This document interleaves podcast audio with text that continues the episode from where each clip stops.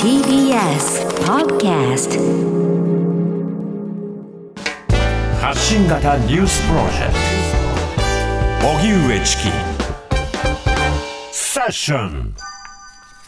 自民党総裁選。石破氏が出馬めぐり幹部と協議。一方野党3党が衆院選に向け共通政策を締結へ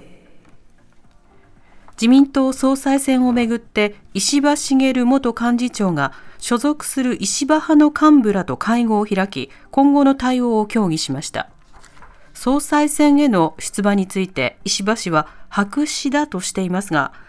派閥内部からは出馬に慎重な声や河野大臣を支援すべきとの声も上がっており今後麻生派の河野氏とも協議し対応を最終的に判断する考えです。一方立憲民主党共産党それに社民党の野党3党は次の衆院選に向け事実上の共通政策を締結する方向で最終調整に入りました。これは野党関係者が明らかにしたもので安全保障関連法廃止を求めるグループ市民連合が仲介役となり明日にも締結する方向です。こうした中、立憲民主党の安住国対委員長は今日、自民党の森山国対委員長と会談。菅総理在任中に新型コロナウイルス対策で質疑を実施するため、今週中に臨時国会を召集するよう求めました。森山氏は明日にも回答するとして持ち帰りました。立憲民主党ら野党は菅総理が新型コロナ感染防止に専念したいと述べた点を踏まえ臨時国会ではコロナ対策をめぐる議論が必要だと訴えていますでは、えー、自民党は総裁選に突入という中で、野党は共通政策締結へ向け調整中、はい、臨時国会は新型コロナ対策を追及へというような動きになっています。はい、今日は立憲民主党の福山哲郎幹事長に話を聞きます。はい、福山さん、こんにちは。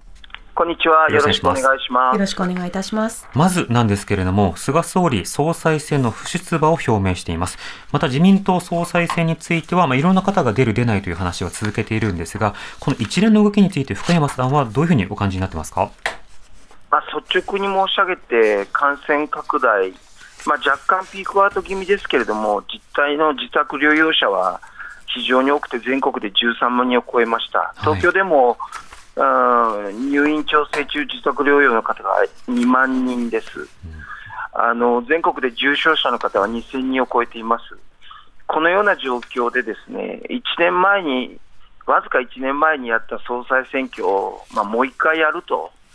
一体菅総理は何だったんだろうかという思いでいっぱいですし、ね、衆議院の任期満了まで50日を切った中で、はい選挙の日程も決めず、臨時国会も開かず、政治空白をこれ9月の29日までまだ20日以上ありますけど、えー、総裁選挙なんかにかまけてる場合かというのが、まあ、率直な感じですね。うんなるほど特にまた菅総理は総裁選不出馬ということになれば、またあの政権トップが変わるということに自動的になるわけですけれども、このようなことの影響や不出馬という点についてはどうでしょうか？あのこれはですね自民党内で菅さんおろしを、まあ、して孤立化をして、結果としては得られなくなったという今、報道が多いんですが、はい、私はちょっと違う見方をしていて、ええ、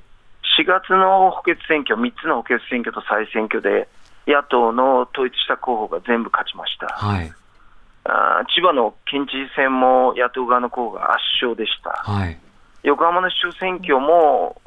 菅総理の地元にもかかわらず勝たせていただきました。つまり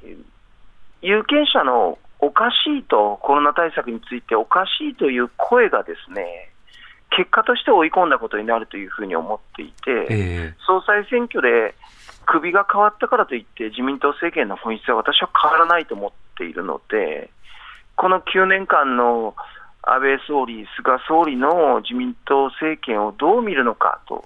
本当に総裁選挙やったからって、そんなものが全部ご破算になるのかというのは、私の率直な思いです、ね、なるほど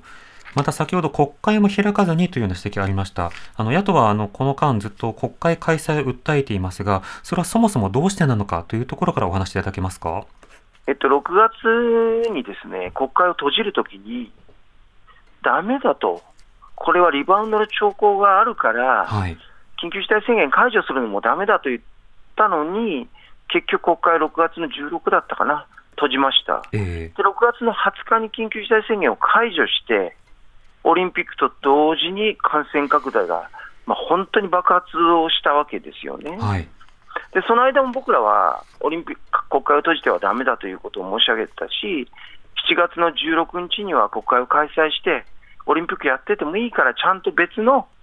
その病床の確保等もやって、国会を開くべきだとはい。いうことを言ってきたんですけど、まあ、まあ、全くそれを無視をしたまま、今まで国会開かず。やっぱ国会議員というのは国会で働くために我々国民から選ばれてるわけですし、ええ憲法53条に基づいて我々要求してるわけですから、あまりにもまあそのことは、菅総理も自民党も不誠実と言わざるを得ないですね。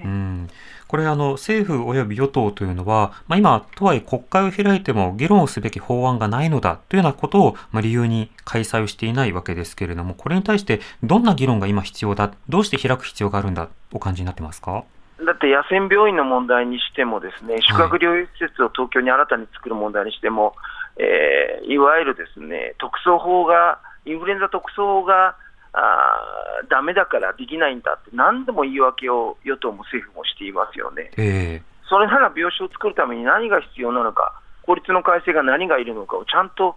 政府・与党としては提示をする義務があります。えはいましてやですね、これ、飲食店ばかりの、えー協力金になってますけど、現実にはこれ、緊急事態宣言もまん延防止等そ重点措置も全国に広がっていて、長期間にわたっているので、非常に厳しく追い詰められている事業者の方、たくさんいらっしゃいますし、ええ一人親世帯なんかも厳しい家庭がたくさん出てきています。これやっぱり補正予算組んで、ちゃんと手当てをするようなあー役割を果たすのが私は国会の役割だと思っているので、まさにこの国会を開かずに、総裁選挙を9月いっぱいやって、その後解散したら、もうほとんど政治空白が2ヶ月続くわけですようね。んこれはやっぱりいささか問題ではないかと。これ、いささかと僕、この間もテレビで言ったら、いささかじゃないって視聴者の方から怒られたんですけれども、いええや、これは本当に問題だと思います。うん、あのこれ例えば今総裁選をやってですね菅政権の今いろいろな政策をこのようにさらにアップデートするんだというようなことを主張しているわけですけれどもあの支持率ベースだと今野党の方の支持率というのは自民党には及ばないという現実があります。そこに対していやこういった政策を打つんだというようなものの主張というのは今どこに力を入れてるんでしょうか？あのもうこれからは衆議院選挙を想定しての選挙公約という形がありますが、やはりコロナが問題ですね。はい。それから今日ですけれども、夕刻の、えー5時半過ぎに枝野代表がですね、我々が政権を取れば、初めての閣議でこれを決めますと、はいこれをやりますということを今日発表させていただくつもりです。うんつまり総理が変わるということ、政権が変わるということは、政治が変わるんだということを、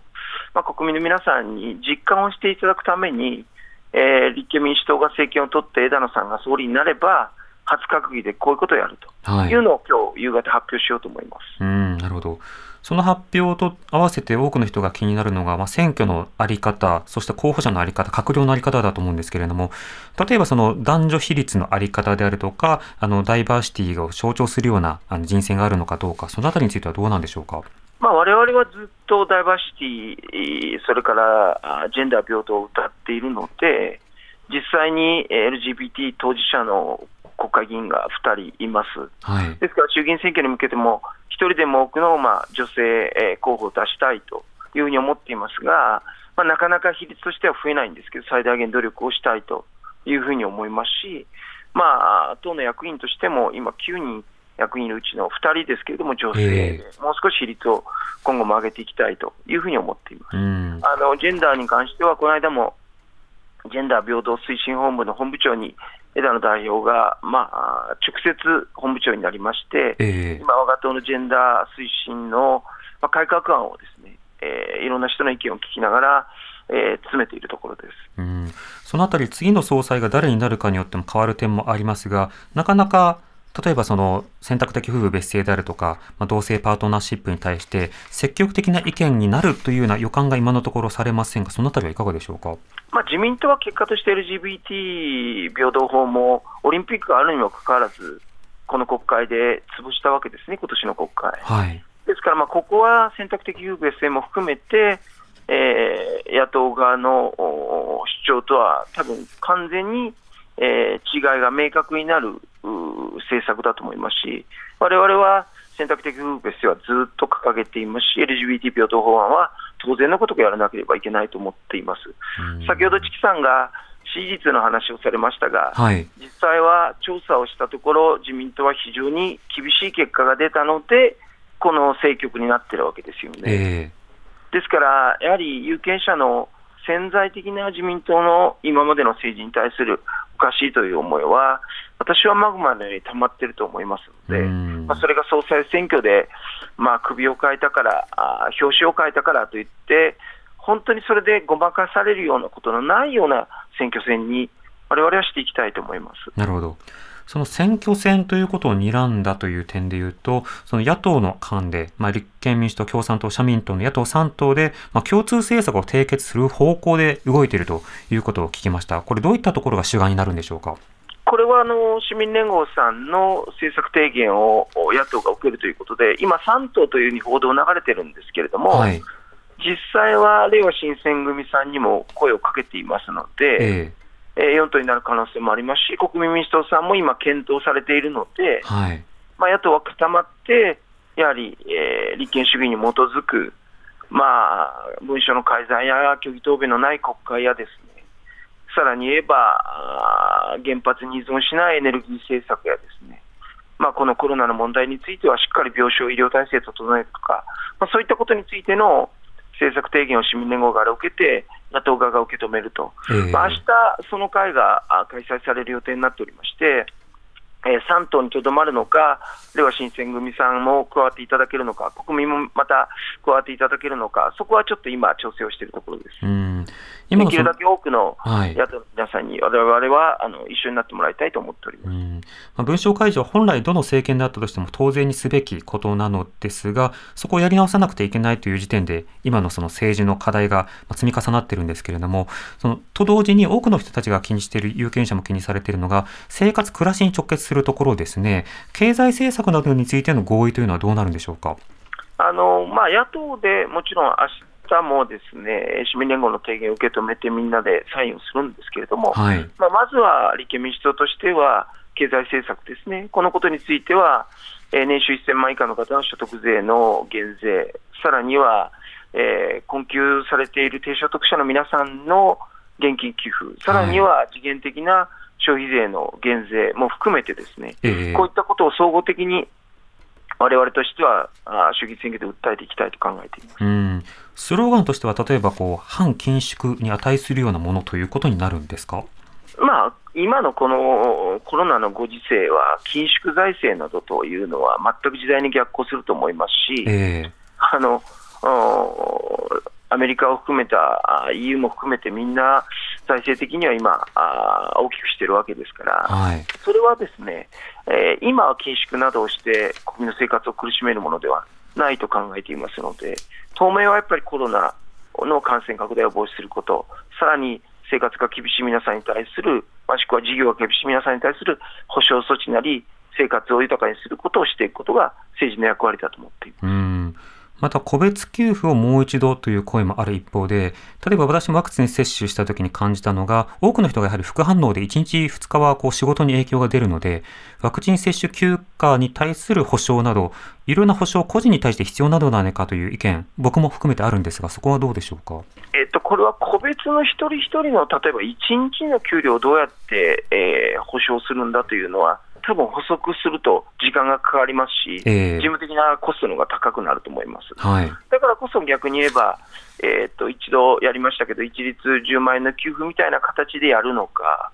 そこは工夫の仕方があると思います。うんあとは年末のあの具体的な税の申告のタイミングで減税にするのかなど、まあ、減税か支払いかという手法の違いというものは当然必要になりますよね。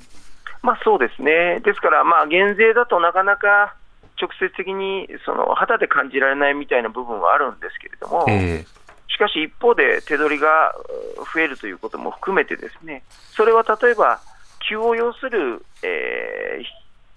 その低所得の世帯には、早くお金が届くことが重要ですし、例えば年収1000万円以下の方々に対する減免措置などは、逆にそれはえー確定申告なり、えー源泉徴収の段階で、えー手取りが増えるような状況を作る、まあ、いろんなやり方あると思います。えうん。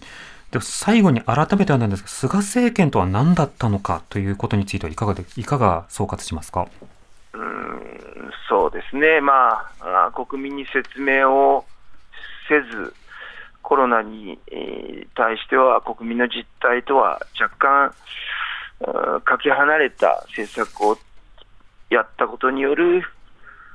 まあ、ある種の限界が見えた、安倍政権のある意味で言うと、ありうの政権だったと、それが1年で限界が見えたということではないかなと思います。なるほど。わかりました。また、あの、今後、えー総選挙というタイミングになると思いますので、あの、ラジオの方でも議論のことをよろしくお願いします。はい、また呼んでください。あはい。りがとうございます。ありがとうございましたあり。がとうございまはい、した。ありがとうございます。立憲民主党の福山哲郎幹事長にお話を聞きました。発信型ニュースプロジェク TBS Radio 905 954ト荻上チキ。セッション